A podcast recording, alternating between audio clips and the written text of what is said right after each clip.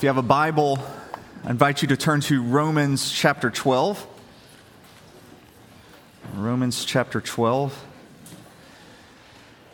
A couple of weeks ago, uh, we were looking at what Paul had to say about us being part of the body of Christ.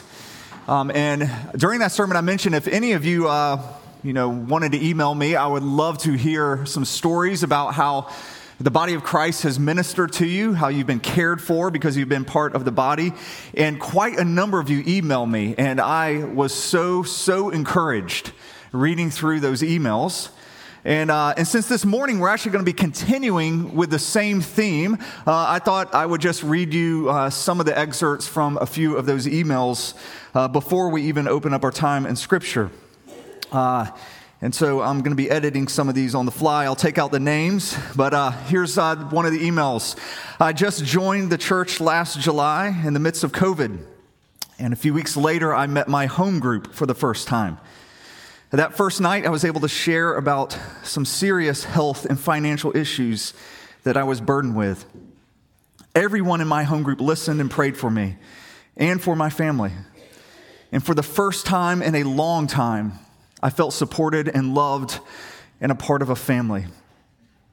Flash forward to last Christmas, and my home group helped me. They helped me to buy presents, and they even gave my mom a gift card in which to buy groceries. I will never forget watching my mom cry in the car, saying to me, No one in my community has ever offered to do anything like that for us. And she said, I said to her, uh, Now you see why I go to Redeemer. Uh, another email. Uh, when our child was in the hospital, uh, yet again, uh, one of our one of Redeemer's members who is in residency there heard about it, and although it was her day off, she left her home and her family and went and got some coffee and some other treats and brought them to us, since she knew no one else would be able to come and see us due to the COVID policies. It blew my mind that she went to that trouble. It was truly the greatest blessings to have a, cup, uh, have a hug from a friend along with some amazing coffee. Another email. I, I struggle with same sex attraction, and I feel that Jesus has called me to follow him in a life of singleness and celibacy, if that's what it takes. I guess I get to be like Jesus. I'm writing you because what I have been given cannot compare. Compare what I have given up cannot compare with what I have found in the body of Christ. I am loved in a way I did not think possible. Another email. 2021 was just brutal for us. My husband lost his stepdad. We had a miscarriage, and the suffering seemed like more than we could bear. But thanks be to God that we did not bear it alone. We couldn't. Our home group rallied around us, praying, weeping, empathizing deeply, and believing for us. I love that. Believing for us. One member even made a playlist for us of worship songs. Another watched our kids during the funeral. The valley was deep, but thanks be to God for his presence and for his people. Um, I could go on just reading email after email like this, um, but instead, I just want to thank you. Um, thank you, church, for being the body of Christ and for caring for people. Thank you for the numerous hospital visits, uh, the gift cards, the encouraging notes that you have sent. Um, thank you for going to people um, in their depression and just literally giving them a hug or going on a walk with them um, for providing extra seats at a dinner table for those who are lonely, for paying for some people's bills. Some of you have given people cars. Um, thank you so much for the way that you have ministered uh, to the body of Christ. And uh, I cannot thank you enough. And it makes me um, so encouraged that I'm part of this, uh, this body. So that's our introduction to the, today's text Romans 12. We'll begin reading in verse 9.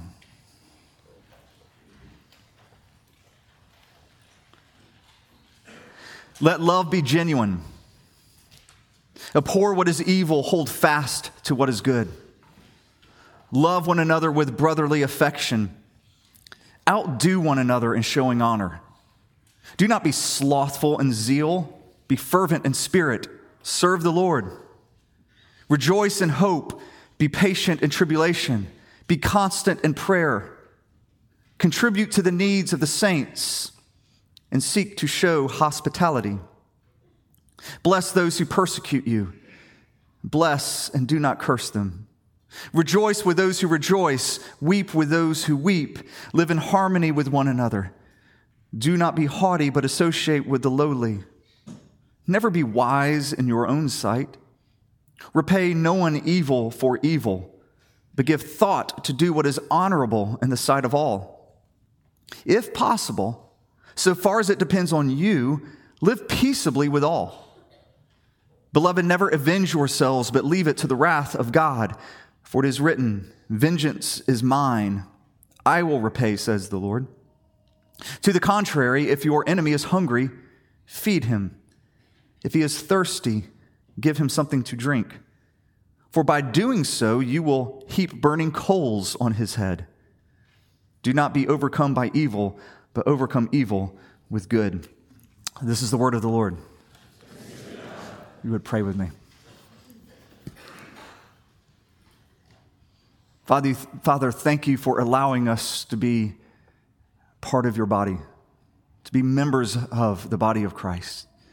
Thank you for the love that you have poured into our hearts, the love that I see so visibly demonstrated all over this church. And Lord, now through your Spirit, I ask that you would speak to us through your word, and that through your Spirit you would fan into flame even greater love for one another and for our enemies. I pray that my words would fall to the ground and blow away and not be remembered anymore. But Lord, may your words remain and may they change us. We pray this in the strong name of Jesus. Amen.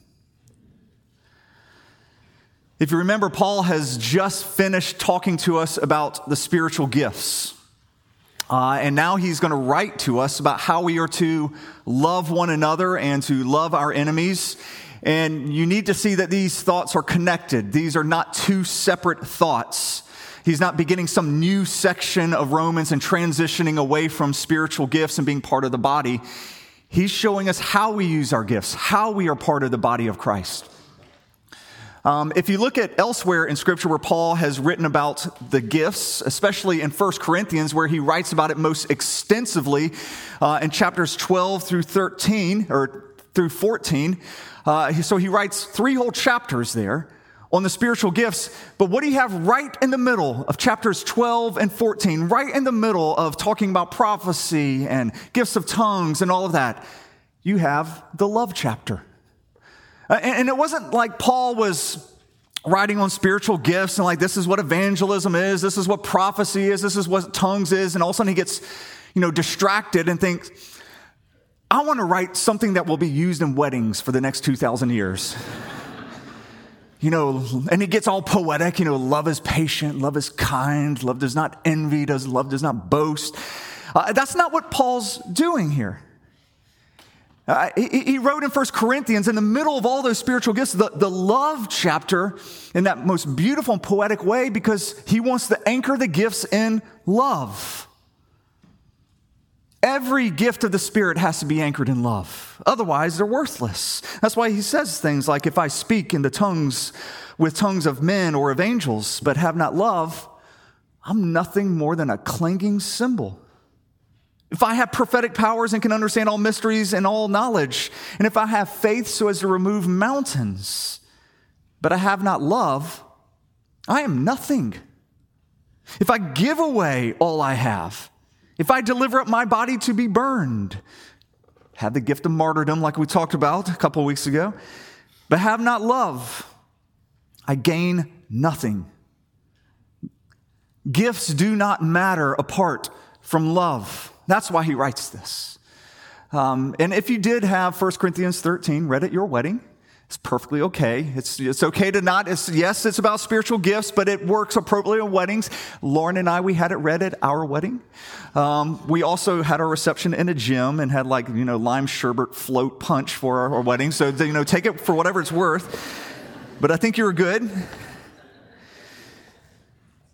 This section of scripture that we're at here in Romans 12 is actually really hard to break down when you're preaching through it because Paul gives us 22 commands, 22 exhortations. He just rapid fires all of these marks as to what being a Christian should look like.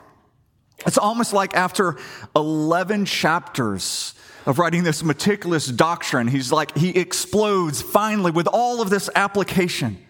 He's like, You want to know how to live out the gospel? Well, let me finally tell you. And he goes, You got to do this, this, this, this. Don't do this, don't do this, do this, this, this, this.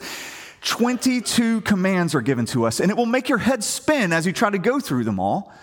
Um, and so I, I want to try to like at least give two headings in which I think you can understand all of these commands. And they don't fit perfectly into this, but it's mostly under these two headings. He says, I want you to love your friends and to love your enemies. Love your friends and love your enemies.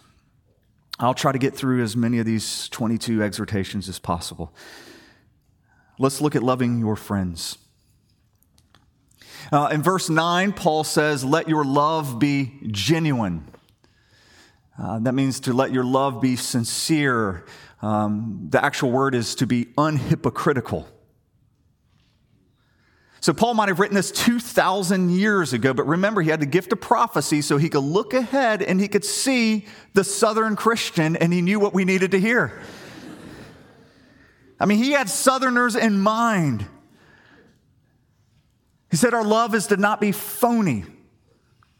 It's not to have, you know, the, the veneer of pleasantness, but inside is full of poison. Uh, I have often wondered if that exhausted uh, Chick fil A employee really wants me to have a blessed day.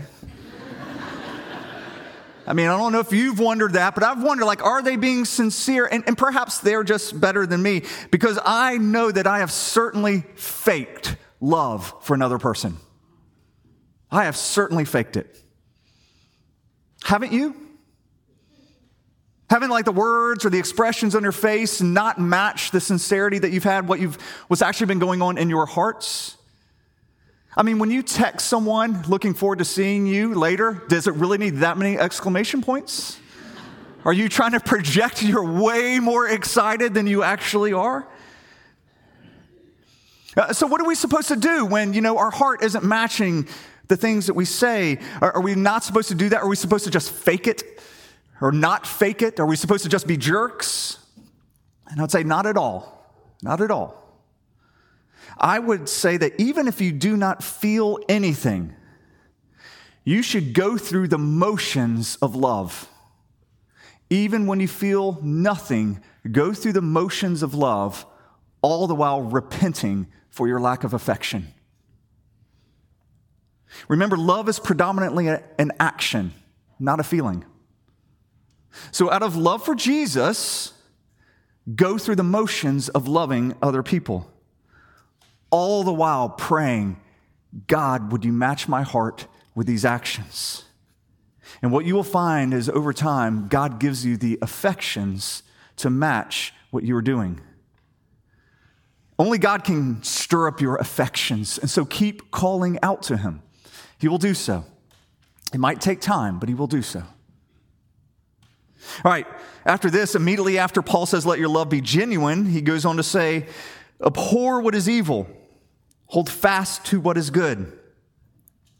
It's kind of unusual in a section that's all about love that all of a sudden he's talking about abhorring evil or holding fast to good. But the reason Paul brings this out at the very start of this section of love is because he understands human nature.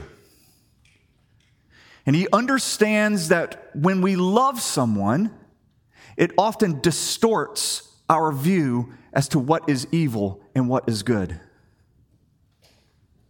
Haven't you found that to be true? That sometimes because you love someone so much, you don't really see some of the things they do as evil? That that that lines, those clear lines that you once used to have as to what were, was evil, also become a little blurry to you, a little less evil. Uh, we even have songs uh, about this. You know, if loving you is wrong, then I don't want to be right. Love can make us blind. It can make us blind to some evils. This is why we can look at the Bible and we can speak of divorce as being wrong, except for in the cases, you know, of, of infidelity or abandonment or abuse. And we say scripture says it's clearly wrong. But when someone you know, whom you love deeply, comes to you, and they said that they're miserable in their marriage and they just want out, all of a sudden the lines become blurry. You're like, well, divorce really wouldn't be that bad in this case. Love can blur the edges off of certain sexual sins, whether it's unmarried sex or whether it's homosexuality. Because you deeply know and love someone, a person who is living this way, that evil just seems a little less evil, doesn't it? Uh, you see parents all the time at their kids' games. I'm speaking hypothetically here, watching their kids be total jerks out on the field watching their kids like just push somebody to the ground and yell a profanity, and I'm looking over at, the, or someone's looking over at their parents. the parents are like, my boy's just really competitive, isn't he? It's like, no, he's evil. like, evil. But love distorts.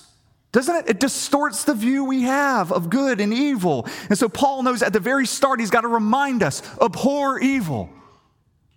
Cling to what is good. Can I tell you some of the ways, some of the times, love, the best love that you could give someone is by abhorring their evil. Looking the other way is not love. Ignoring their evil is the opposite of love. All right, next, Paul tells us this. He says, Love one another with brotherly, or I would add sisterly, affection uh, the word is phileo there. It's where we get, you know, Philadelphia, the city of brotherly love, uh, which if you've been there, you wonder why it's named that. but Paul is saying here, family. The, the church is not a country club. It's, it's not a team. It's a family. There's a reason we call each other brother or sister. Because Christ has united us so closely together that we are family. Now, what does being a family mean? It means anytime, anywhere. That's what I think family means. It means anytime, anywhere. There is absolutely nothing you will not do for family. You will always be there for them. And it doesn't matter if you don't like your family.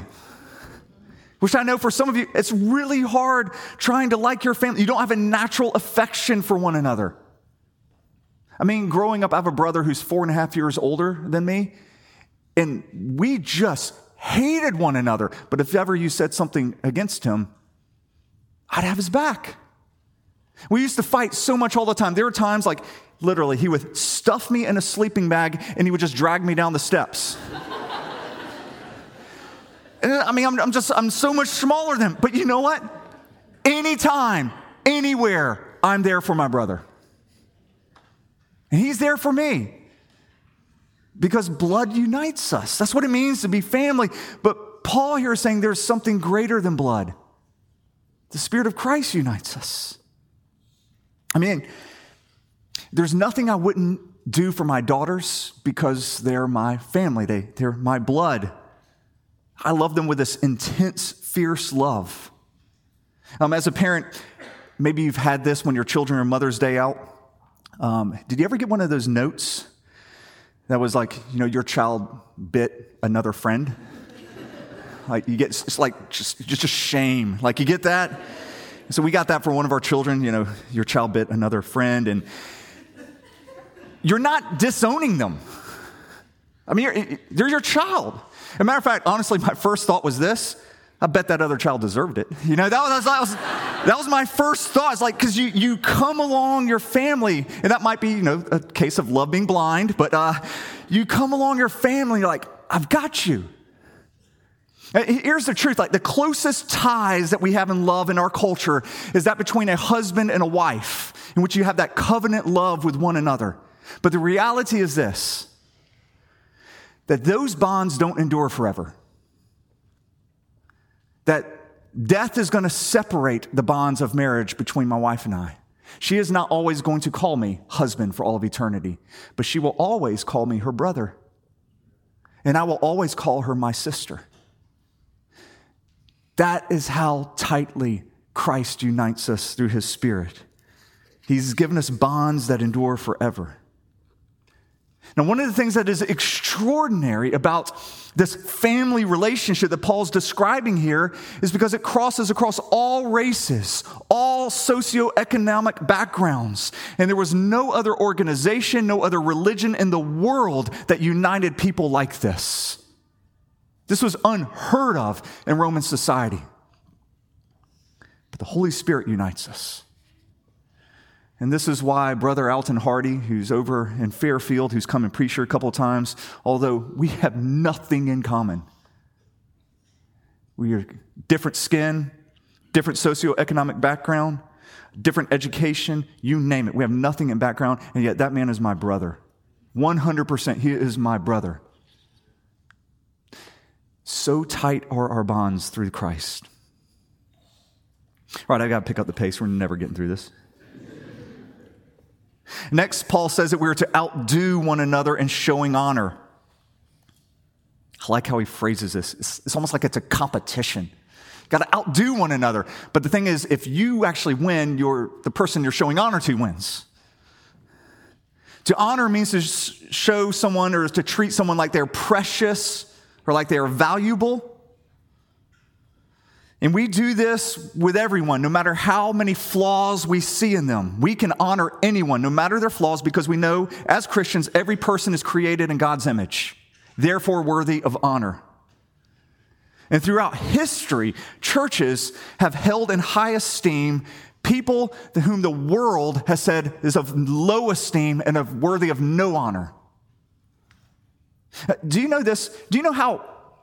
Do you know why churches, some churches have cemeteries. Do you know how that started? It started early, early in church history, back in Roman culture. If you were a person of low socioeconomic background, you were, you were poor, you were a slave or whatever, you could not afford a burial plot. You couldn't afford land. When you died, you were discarded as trash. Literally thrown out with the trash, burned. And the church said no. And so the church pulled together money, bought property so they could give the poor uh, a burial of dignity, saying these are people who are created in God's image and deserve honor. Uh, do you know how the first orphanages started? Once again, similarly in Roman culture. Uh, the Romans would discard their children for a number of reasons. Uh, if the child had a birth defect, they would discard them. If it was just an inconvenience to them, they would discard the child. Or, sadly, if the child was just a girl, often would be discarded. The Christians knew where they left the babies. They would literally go on what they called baby runs. And they would go and they would gather the children. Then they would pull together all their resources so they could raise these kids. It was the Christians who started the first orphanages.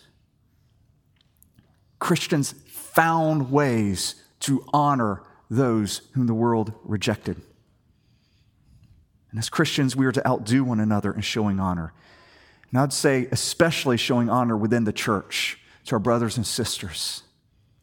Take time to thank and to praise people. Can I tell you, you cannot honor people privately. I have written so many letters to people in my mind and it has done you no good. Take the time to honor people. Let's move to loving our enemies. Gosh, I'd love to. Oh, can I just say this about hospitality? I can't just jump over hospitality. Just notice real quick, he says, seek to show hospitality. He doesn't say be hospitable. You don't like welcome the stranger when they come to you. To seek to show hospitality means you go and find the stranger and you bring them in. Hospitality is not passive, it's active. We are to actively be looking for strangers that we could pull in and treat as family. Okay, that's hospitality done. If I could do the whole sermon in five minutes if I treated it like that. Loving our enemies. I can't go through all 22, and so we're, we're just going to select some. How do we love our enemies? Do you have an enemy? I mean, do you have someone who actively tries to hurt you? Someone who's super passively aggressive to you? Someone who, um, honestly, when you think about them, just makes your blood boil? Don't look at that person, but I want you to think about that person. think about that person. As, as, as, as we go through this, think about how you are to love that person. In verse 14, this is when Paul begins to transition here from talking about how we love those inside the church to those whom we love outside the church. He tells us that we are to bless those who persecute us, and then he's going to give us all these practical ways to do that. And since we don't have time to walk through all of them, I want us to mostly look at the hardest one.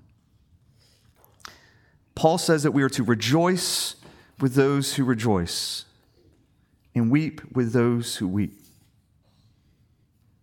Be honest, when you think of that, we've heard that, we rejoice with those who rejoice, we weep with those who weep. Haven't you almost always thought about that as our relationship with other Christians within the church. And it is. Within the church, we rejoice with those who rejoice, we weep with those who weep. But Paul's transition now, he's already talked about blessing those who persecute you. This is, this is a command that really goes with both inside the church and outside the church. This is how we are to respond to our enemies. We're to be happy when they are happy. So when our enemy gets that promotion, gets the new car, gets the new house, gets engaged, you know, wins some race or some CrossFit award or something, Guy's a family, children are perfect, child goes to Harvard, full scholarship. Be happy for them. Rejoice with them. Do you think, I mean, that's nearly impossible, isn't it, apart from Christ? It's like the hardest thing in the world to do, to be happy for those type of people. But what you're doing when you rejoice, when your enemy is rejoicing there, is you are showing them the grace that you've been given. You are not deserving of love. It was God's grace that He, he lavished on you. Remember, we looked at it in Romans 5 8, when He says, God shows His love for us that while we were still sinners, Christ died for us. Or a couple verses later, while we were enemies, we were reconciled to God. While we were enemies, God lavished his grace on us. So we rejoice when our enemy rejoices. We come alongside them also in their pain, and we weep when they weep. Do you think that's how the world sees Christians? Do they feel our love? Do we make our enemies feel like enemies? Or do we make our enemies feel like friends we just disagree with? I mean, it's hard to even imagine like rejoicing with our enemies or, or coming alongside them in our sorrows. It's hard to even imagine that in this toxic culture that we live in, don't we? I mean, could you imagine this? And I want you to try. What it would look like in our culture if we actually loved our enemies this way. I think we should try to find out what it looks like. Paul goes on to say we shouldn't be haughty, we shouldn't think of ourselves as wise, shouldn't repay evil with evil. And then he says, as much as it is possible, which means it isn't always possible. Paul's a realist here. As much as it is possible, live peaceably with all. Just make sure if you can't live at peace with somebody, it's their fault and not because you haven't shown love. Once again, can you imagine a world, how the world would respond if we did this?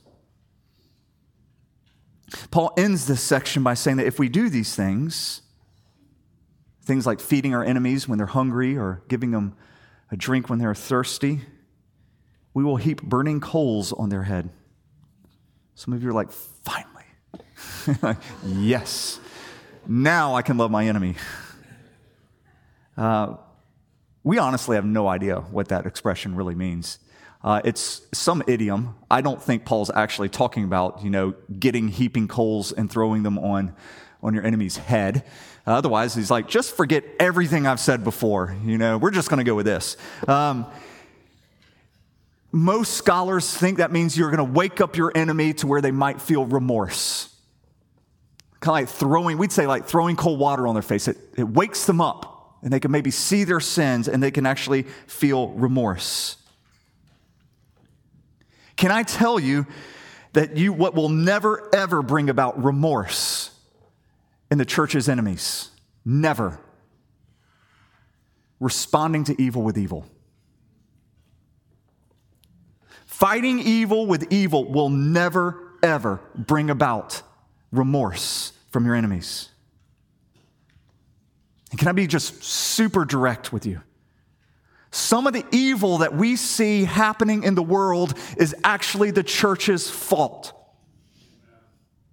It's because we have tried to fight evil by exchanging blows. Evil hits us and we don't turn the other cheek. Instead, we just respond right back instinctively with evil. We fight insult with insult. We fight a mean tweet with a mean tweet. We fight people giving us the cold shoulder with us giving them the cold shoulder. We fight gossip with gossip. We fight evil with evil, and then we are surprised that the world is still evil.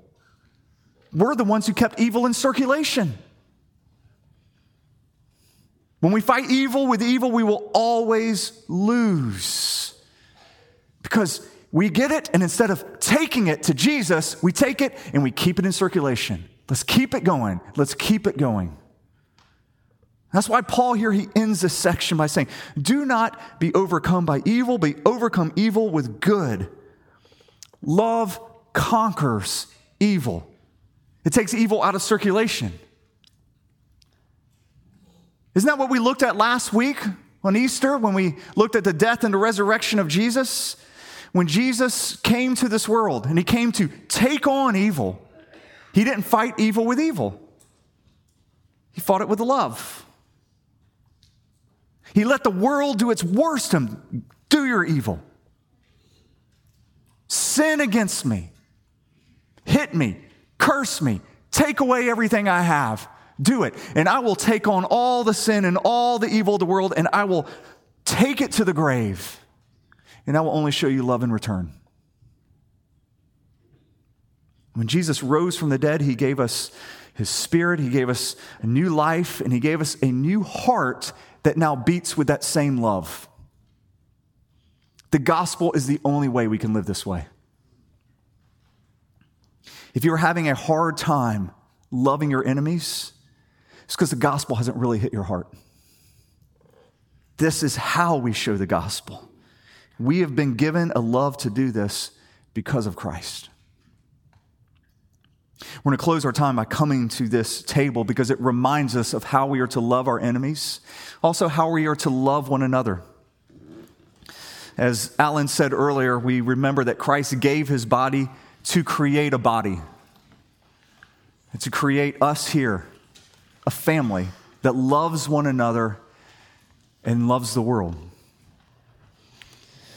All right, let me pray for us. Father, I pray for this time of communion that it would indeed be a time we commune with you, that through faith our souls would be nourished as we take of this bread and of this wine. I pray that we would remember how you loved us when we were your enemy, and how you took on the greatest enemies of all, sin and death, and took them straight to the grave, and how you have given us new life. Lord, I pray that we would meditate on that love. We would be transformed by that love as we come to this table. And we pray this in your name, Jesus. Amen.